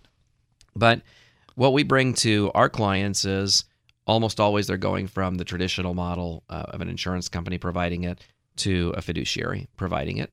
And there's a lot of liability around 401k plans now. So if you're on the board making decisions for 401ks, you've got liability. If you're in HR, if you're if you're the owner, you've got liability. So they they love transferring that liability to a fiduciary, and we offer that full fiduciary service. Um, second, almost every single time we lower the fees very substantially. And then third, we bring a common sense investment approach. You know, low cost index funds in the in the portfolio, along with ways where the client can choose a model and and get their money managed that way. And so we're seeing very fast growth in that space. It's just the private side is growing much faster. Uh, but I think that the key in the 401k space is to be competitive, you have to be able to drive fees way, way, way down. We found a way. to 25 basis points? How how low is low in 401k? I think our space? t- like even a startup plan for us might pay a, a fee of 30 basis points. Okay. I mean, like, and you're talking about someone starting with zero assets. Now they still have their. When you look at a 401k plan, there's administration costs. Sure. There's the, you have to pay for the funds, well, record right? keeping, Right. right. There's So three when or you get done other with all of it, they should be less than one one percent in the plan. But appreciably less than yeah, right? they yeah. should be appreciably less than one percent. that- And most plans are you know, one and a half plus, and so it's kind of like very easy. I think if- if we're you cut in- your fees in half. That's Yeah. a huge win for everybody. most of the time when we're talking to somebody about a 401k, we're going to get that 401k. The issue is 401ks are much harder than the private side because private side somebody walks in and they're going to make a decision. With the 401k, somebody walks in and they're the owner, but they've got a there's a CFO, there's HR, you're talking to HR, they're going to talk to I mean it's a, it's a process and it should be a process. It's a big decision uh, for the business. so in the old days, it was um, somebody's brother-in-law was Yeah. the one running the 401k. That Right. those days are over now. That's right? gone. I think on the private side, that's gone. I mean, it, was very, Yeah. very common where everyone just had their money with their with their buddy or their neighbor or whatever. That that stuff's gone. And I think that's another thing that 08, 09 and Madoff and all, all that just got rid of that. And people are getting much, much more serious about who their advisor is. Let, let's talk about the institutional side, which has its own set of challenges. How do you deal with pension funds, foundations, um, larger entities, even family offices that might have a different set of needs and a different investment target than uh, a family who has a portfolio with you? So this is the smallest part. Now, people that have family offices, we manage a lot of money for those folks, private family offices. Separate from endowments and institutions. That's right. But but institutional, as I think of it, like you do, is you know, in, endowments and universities and things like that. That that space we entered about five years ago. It is by far the smallest part of our business. And I would just take the 401k space and, and make it even harder. a lot more Right. decision makers and a lot lower fees. And uh, you're seeing a very big migration away from alternatives towards you know low cost passive investing, complemented with certain alternatives. Uh huh. Seems to be where that space is heading. Huh. Quite quite interesting. And You have described the tiers of your clients as private wealth group, ultra affluent, and emerging wealth. How do these segments differ, and, and do you offer different services to each of them? So we used to just call everything private wealth, and you went through the process. We built a portfolio. Our typical client was the multimillionaire next door, um, you know, the the doctor or dentist or lawyer that worked their entire career, the business owner or a guy who made money in real estate. They put together a million dollars or twelve million dollars, and they became a client of creative planning. Uh, about four years ago, we segmented out uh, emerging wealth group. We had so many family members of clients and it we didn't really have a great way to handle it but it's very difficult to sit with somebody who's got $7 million and they've got three kids and their kids are all 28 and say we're not going to work with your kids. Right. but they would wind up maybe with the wrong advisors because the advisor working with somebody who has $12 million uh, at that point would be our most was our most sophisticated advisors and they'd be working with somebody who had 50 so we created emerging wealth group to deal with that and open the doors to people who had less than half a million and it exploded. I mean that group has thousands of clients about 20 employees and interestingly has become one of the biggest lead sources for our ultra affluent practice which is where we really try today to only take on people that have 20 million 25 million or more. Um, like a few this week that came on had 100 million or more. Um, and there's a, a group that's probably our longest running group as a whole within the firm that's used to dealing with those cli- kind of clients. And the there is a lot more sophistication needed there not necessarily for a large part of the portfolio but for a small part of the portfolio and from a legal and tax perspective. If you got somebody who's got 150 million dollars all this debate we've been having about are stocks going to do better than bonds and do small do better than large and will emerging markets do better than stocks and will private equity do better? These are what i call 1% conversations Right. right?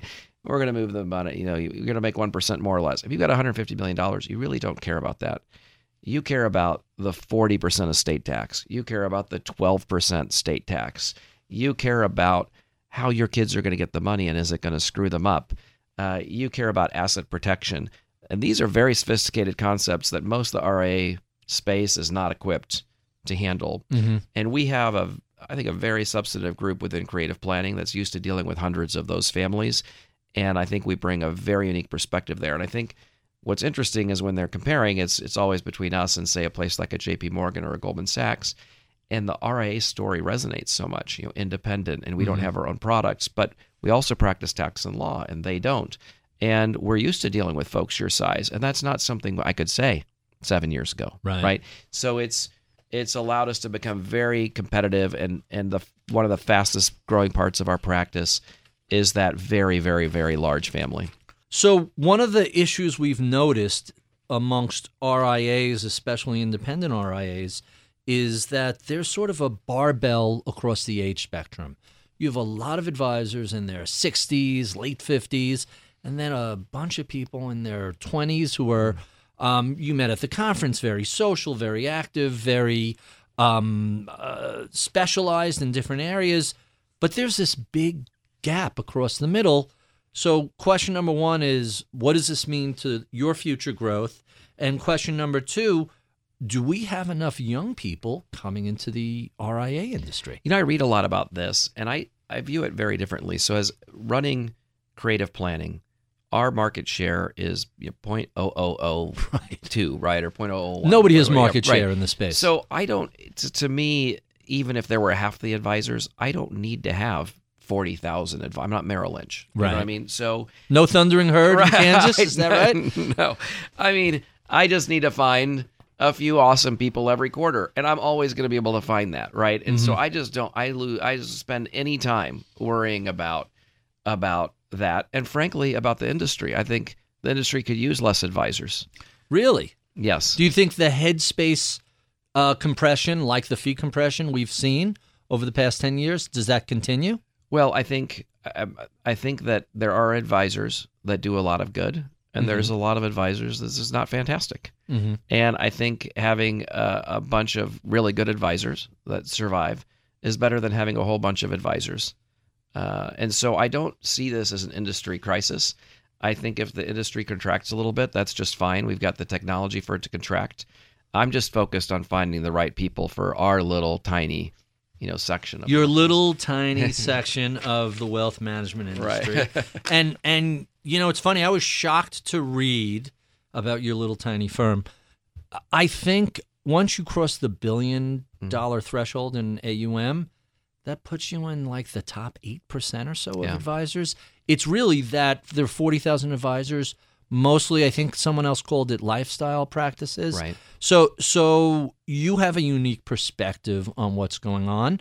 Um, what happens with those people? Is it just a massive consolidation, or can you just have a very nice little hundred million dollar practice and that's fine? You know, I know there's a lot of people running around going, "All those guys are going to get crushed," and I, I don't, uh, don't necessarily agree. If you go to the conferences, Right. you- they're the same three people Right. who coincidentally have been on an acquisition Right, spree. they're all buying those So, so maybe they're yeah. talking their books a little bit. right. Um, you know, I'm assuming like us, you don't really buy into that. I don't buy into it totally. So I think that I think that most most five hundred million dollar firms cannot compete at the level they used to. You know, and I'm, I'm hearing that from firms that call us uh, to be acquired. I mean, they're just saying, "Look, I used to be able to grow, and it's gotten a little more intense, a little more competitive, and I feel like to bring on larger clients, I need to be at a larger firm."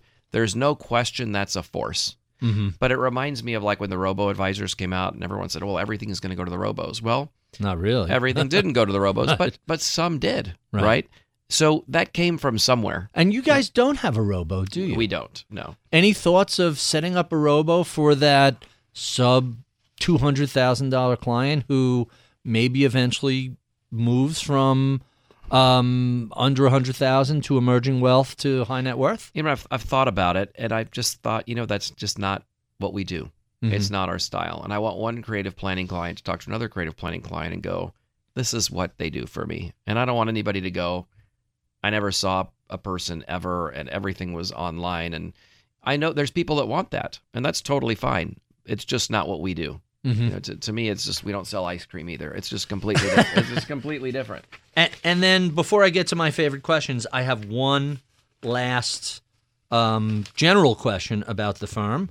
You actually made your first acquisition this year, a five hundred million dollar firm.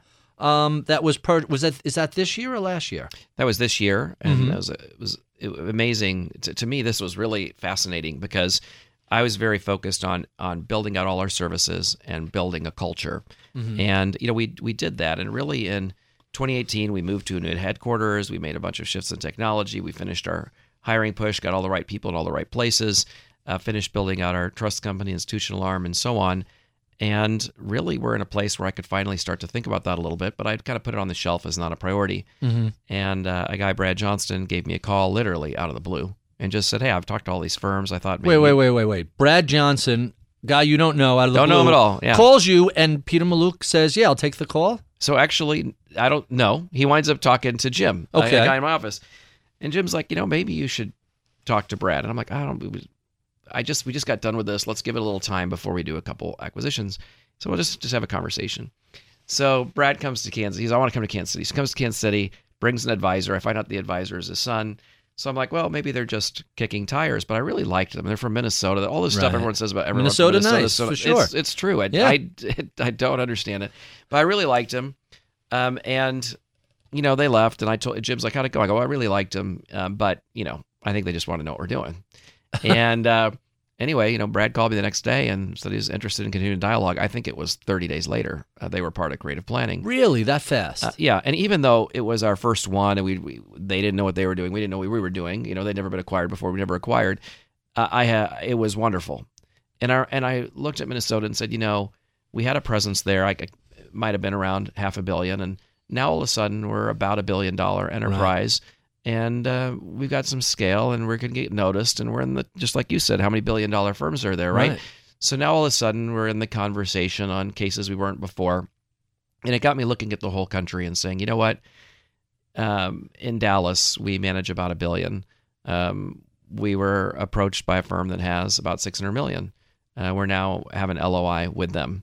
And so, so you'll be close to two billion in Dallas, and now you're a player there. yeah. And so I think that that what's happening now is the description I use is we have a very very strong tree trunk with very strong branches that we've built. We built them. Mhm. they're they're the creative planning DNA, and we could add leaves to that tree, and have that tree flourish without damaging the tree. Right. And so we're not a billion dollar firm where the whole trunk was put together by 25 firms, right?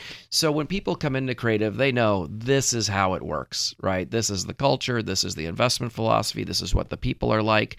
And it's not different from office to office because it's not 23 different firms. So it's really opened my mind to that. We've now done two acquisitions. We have two other firms under LOI, uh, and we don't have a mergers and acquisitions team. You know, it's just someone has a conversation with Jim, and then and then they meet me, and and uh, we're off. And and and if if they're philosophically a fit, and uh, look, maybe one in ten times it is right. Right. You've got to be philosophically a fit. You've got to like the people and all that.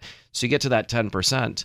Uh, with that ten percent, it's happening pretty quickly. I think that we're finding there are a few people that are very like minded out there, and I think they're finding that hey, this is a firm that's kind of like me. It's not really an amalgamation of a bunch of stuff, Right. and so they can they can be a part of something that's kind of what they were doing but turbocharged. That's fascinating. It's really interesting to hear you guys have, have scaled that up because that was one of the questions I had. How the hell do you get to be that big organically with no acquisitions? And imagine if they did acquisitions, you guys are going to be $100 billion not too, not too long from now. Yeah, it's a crazy industry. You can never predict what's going to happen. True, Um, but true. Uh, but uh, I I feel like uh, I feel very good about the offering that we have uh, from the people to the process, and I think um, you know you, what you have to be. You don't have to be the the fastest person in the world. You got to be faster than the, the people you're racing against, right? And I, I feel like we're in a good spot right now. Uh, the that that makes perfect sense to me. I know I don't have you for forever, so let me get to my favorite questions. We ask all of our guests. These have been designed to be revealing about who you are. Um, let's start with the first car you ever owned, year, make, and model.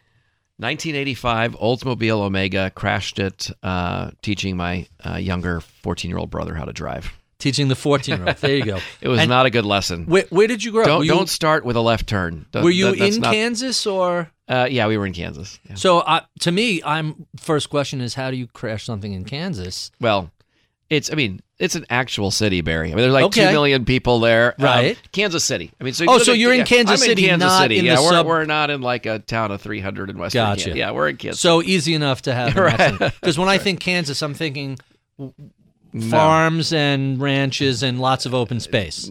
Most of the Kansas, yes. Kansas City, no. Got it. I didn't realize you grew up in, in Kansas City. That's uh, interesting. Um, who were some of your early mentors who affected the way you look at the world of investing and financial planning?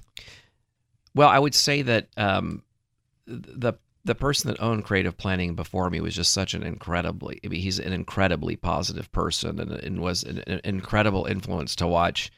Uh, he treated people so well, and and he always had a positive attitude. He always looked on the bright side of things. And this is a business that that you you need to infuse. It's interesting because you need to be an optimistic person Mm-hmm. but you have to take a pessimistic point of view when you're doing planning. You have to plan for the worst, right? Right. So I I really liked that kind of style uh, that he had. But really, the biggest influence uh, was very early. I I had had a t-shirt company and I made a bunch of money and and I was a few thou- thousands of dollars and and my dad uh, said I'll just put it in a, an index fund. And I remember watching the Asian Contagion on TV. I can't even remember what year it was, but 98. Okay, all right, all right. Well, that's impressive. Right. And I could uh, be wrong. Could be right. 97. and my dad's like, "Hey, um, yeah, don't worry about it. It'll, you know, it'll, it'll all work itself out over five years." And well, that's interesting. And I went and read a bunch of books and found out he was right. And that probably wound up sending me on the trajectory. You know, reading some Bogle books and Jeremy Siegel books, and and the rest is history. So I'm going to say Asian Contagion 97, Long Term Capital Management 98. Okay, But Yeah. around both Still- around the same time. Yeah. and and both with the same result, temporary setback, right. um, which is what we tend to see. All market Yep. corrections are temporary, even if they last from 1929 to 1954. It's still temporary. Hopefully, you're not retiring right into that. Um, let's talk about books. Give us some of the favorite books that you like to read. Be they you mentioned Bogle. Who else? Who else? Uh, So I read a couple books every week, but I can't get away from the same two books. I think as being uh, super influential to me. One takes like 20 minutes to read. It's called "How Full Is Your Bucket," and it's basically just says, you know, everybody you encounter, Mhm. um, you, you leave feeling better or worse. Uh, and is somebody are you filling people's buckets up? Are you draining their buckets? it's really informed the way I interview, the who I work with, the the way I get through a day, making sure that I'm in the right mind frame all the time. And it was it, it, so obvious, such a light, quick read, but it, it's really informed my How my full is your bucket? Yeah, I don't know book. if I've ever heard of that. I'm gonna I'm gonna have to put really that on my short, list. really short book. I mean, I got it for my kids. I got it for all our employees at the time, and and it's really interesting. I mean, like when you when you talk to the client, when you talk to a colleague, when you talk to a family member, uh, are they leaving feeling better about themselves and their day, or worse? And it and it's it's an interesting Pretty straightforward. Makes yeah, a lot of very sense. very very straightforward. Um, and then uh, a, a book that uh, really kind of transformed my thinking was Awareness by DeMello, and he was a Jesuit priest who uh, Awareness. awareness. He was a Jesuit priest that um, lived in the Far East, and so it's got a combination of all these things. But the the basic message of the book is get over yourself. You know, you don't matter. Whatever you accomplish, a couple years from now, no one's going to know who you are. Uh, You know, we don't know who anybody from Mesopotamia is. You know, we might remember Abraham Lincoln, but Right. you know, it, you, you go far enough in the future, very, very, very little matters. Uh, it sounds like really horrible. What it does is it clarifies for you um, the highs shouldn't be too high, the lows shouldn't be too low, and um, Very Solomonic in its wisdom. yeah, and I This and this too shall pass. th- this too shall pass, and it really, if you start to take that attitude, it, for me, I'm not sure this is what the book was about, but it really crystallized.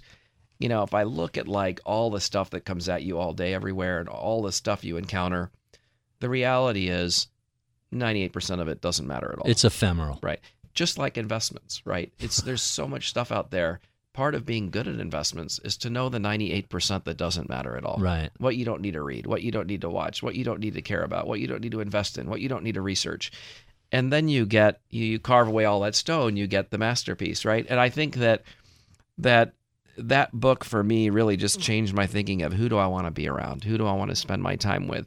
What things matter what things don't? How do i get everything that doesn't matter away from me and focus more on the things that do matter? And so i it was it came an interesting time in my life to read that book. It's the only book i've read more than once. Huh. um, i enjoyed it a lot. That that is quite fascinating. Um, tell us about a time you failed and what you learned from the experience. So I've I've failed many many many times. So I'll give you just some growing up experiences. So, you know, I I um, started a, a, lawn mowing company with a friend, and it, I mean it was a real deal. We were making some good money, and back then you had to bag all the grass. Right. And then some other people came along with these big machines, and and you didn't need to bag grass. It turned out it turned out people thought you needed to, but you didn't need to. So it would take us like five hours to do a lawn. They would do it in ten minutes, and you know we were like, wow, we're we're out of business. That was super quick. You know, we didn't understand where this industry was going. Uh, I had an idea for a T-shirt. Um, it was against drunk driving. My school wouldn't let us do it. It was a Catholic school and it was a little racy. So we created the T-shirt. My mom said, "Oh, you should just go make it." So I made it. Wound up selling like a hundred thousand of this T-shirt. What was the T-shirt saying that the school wouldn't let you? On the front it said "Cedic drink, Cedic drive, Cedic die," and on the back it said "Don't don't be you know a dick," basically." Right. So and so this winds up selling like a hundred thousand shirts. and it winds up scenic, scenic drink, scenic drive, scenic. Give us just the It's front of the shirt. Scenic drink, scenic drive, scenic Oh. die. I'm really regretting. I remember. Yeah. I remember those shirts.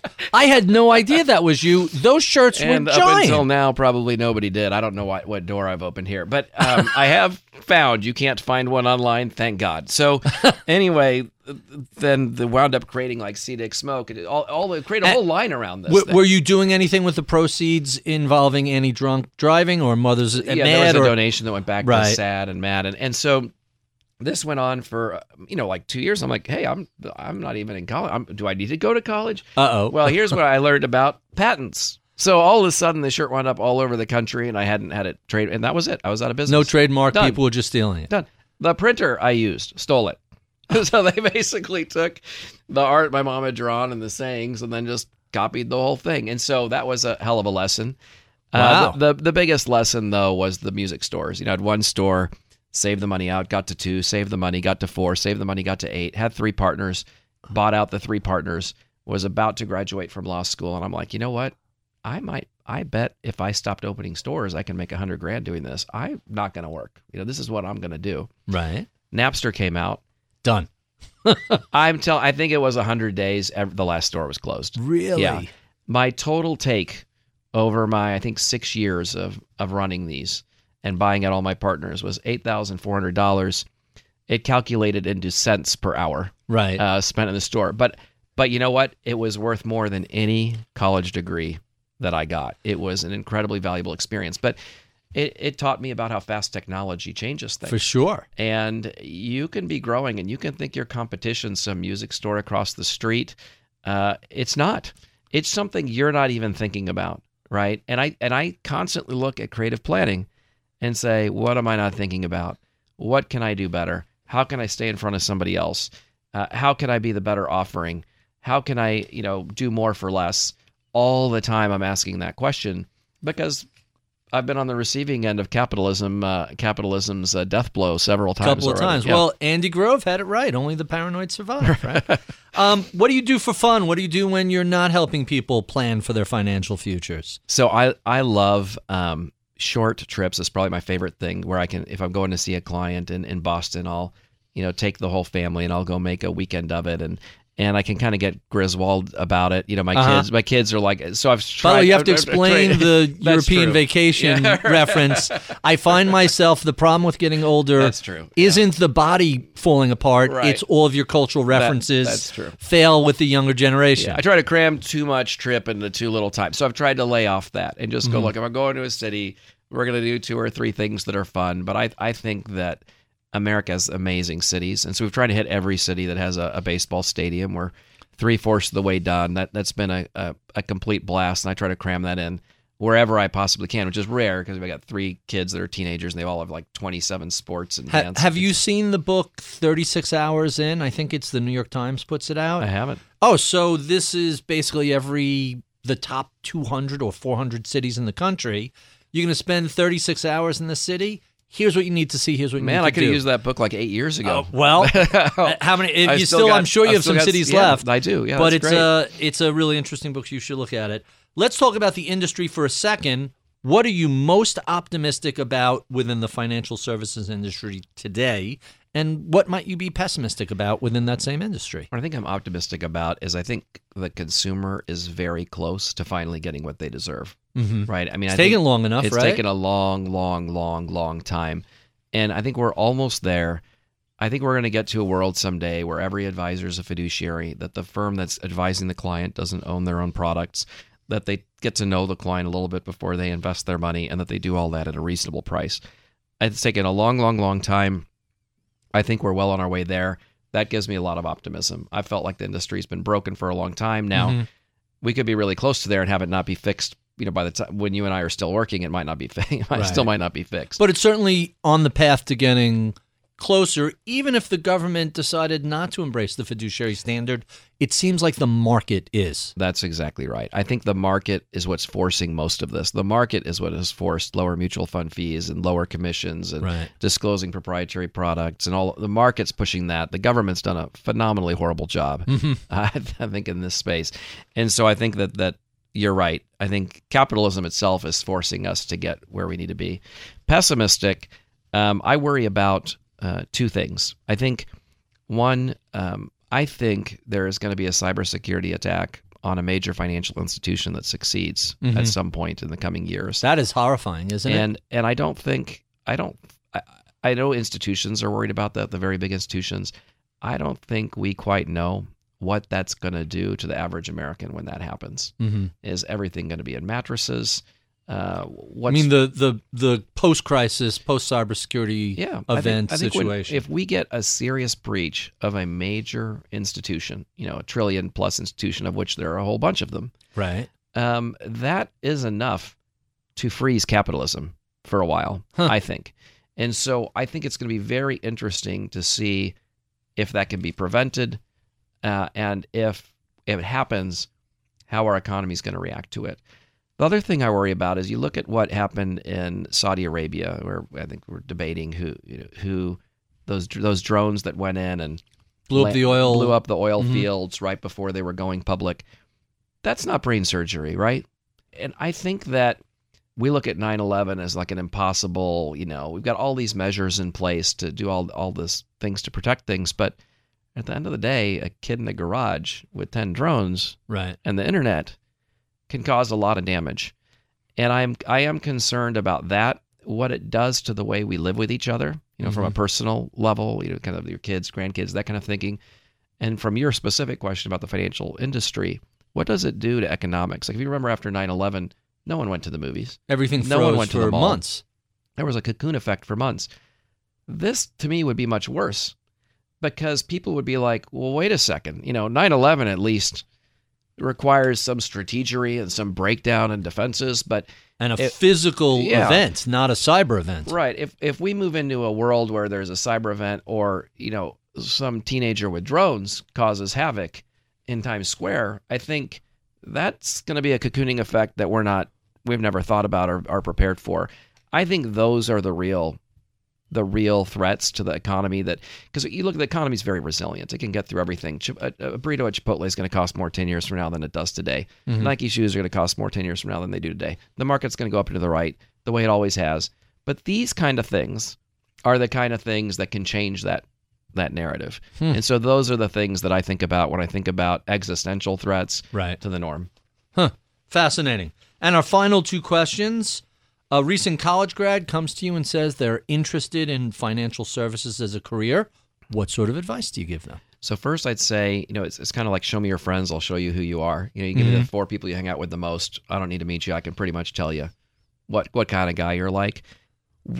Don't, don't just go somewhere for experience. Try to get to a place that is aligned with the values that you're you're trying to do. Right. So try to get if you're focused on being a fiduciary and fee based or fee only, get into an RIA. Just start there. Right Right.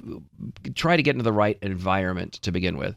Second, create separation between you and other people. And I think there's a couple things. One in the interview process, I'm always fascinated when somebody goes, Well, I'm coming here for experience, or I'm coming here because I can think I learned this and that. Imagine uh, uh, somebody going to an NFL tryout and going, "I'm here because I want to learn to get to get better." And get Uh, traded. I want, yeah. you want somebody who's going to come. I, here's how I can help you win. Right. You know, here's what I so talk about how you can help the place that you're coming into. Now, once you show up, um, you can differentiate yourself by going the extra mile. This is an industry where it's very easy to go the extra mile. I mean, there's a lot of things you can do more for your client or your employer, and it's not hard to separate yourself from your peers if you are willing to stay a little later or take on a project or offer your help. I mean, even with hundreds of people, I am very aware of the people within creative planning that do that, especially those that are starting out. And so you tend to get judged in the first 30 days uh, when you're at work. It- it- the reality is, we all judge each other in the first few seconds of seeing each Sure. other. There's a whole book about this called Yep. You've Got Three Seconds. And basically, the idea is when you meet somebody in a few seconds, you've decided what you think of them, and it's up to them to dig themselves out of that hole, or they're going to go up or down later over time. But you've kind of put you put an anchor on them. The same thing happens when you're employed. Don't grow into it. Come in hard. Come in strong. It's Hit the sa- ground running. it's the same thing I try to do with a client. I try to give that client as much value up front as I can. So if they're going, wow, this is, I made the right decision. You want the employer to feel the same way about you. Huh. And our final question What do you know about the world of investing and financial planning today you wish you knew 25 or so years ago when you were first getting started? Well, I mean, it took all the way until, you know, from 04 until 2017 to put all the pieces together. And it was really like hearing from clients, oh, I need this, I need that. And then going, well, I need to build a service to do that. So I always had a very strong bias against product. I don't want to own anything where I make more money. Mm-hmm. And a very strong bias towards service and value. How do I deliver more services? I wish I had the vision in 04 to go, these were all the services that were needed and really found a way to build it out all on day one instead of taking, you know, 14 years to build it. I I told our team at our last annual meeting that for the first time I feel like I'm at the starting line. I feel like for the first time I have an offense and a defense and an offensive coordinator and a defensive coordinator. Up until now, we've been playing with an incomplete incomplete team, incomplete coaching. We, we didn't have all the pieces. We didn't have the special teams. We've got it all now. Um, and you know, I wish I had a time machine. I could go go have started that way. But to be fair, you ha- you were path dependent. You had to travel that route in order to figure out what all those pieces were. That's true. Yeah. So, but that's still still quite fascinating. Thank you, Peter, for being so generous with your time. I've I've had you in here for two hours, and uh, most people fade by by sixty minutes in. This was fun. You were great. I really enjoyed it, Barry. We have been speaking with Peter Mallouk. He is the CIO and president of Creative Planning. If you enjoy this conversation, well, look up an inch or down an inch on Apple iTunes, and you can see any of our previous 300 such conversations we've had over the past five years. Where, where has the time gone? Um, we love your comments, feedback, and suggestions. Write to us at MIBpodcast at Bloomberg.net. Uh, be sure and give us a delightful review on Apple iTunes. You can check out my weekly column on Bloomberg.com. Sign up for the daily reads at Ritholtz.com. I would be remiss if I did not thank the crack staff that helps me put together this podcast each week. Uh, Carolyn O'Brien is our audio engineer. Michael Batnick is my head of research. And Michael Boyle is our producer. I'm Barry Ritholtz. You've been listening to Masters in Business on Bloomberg Radio.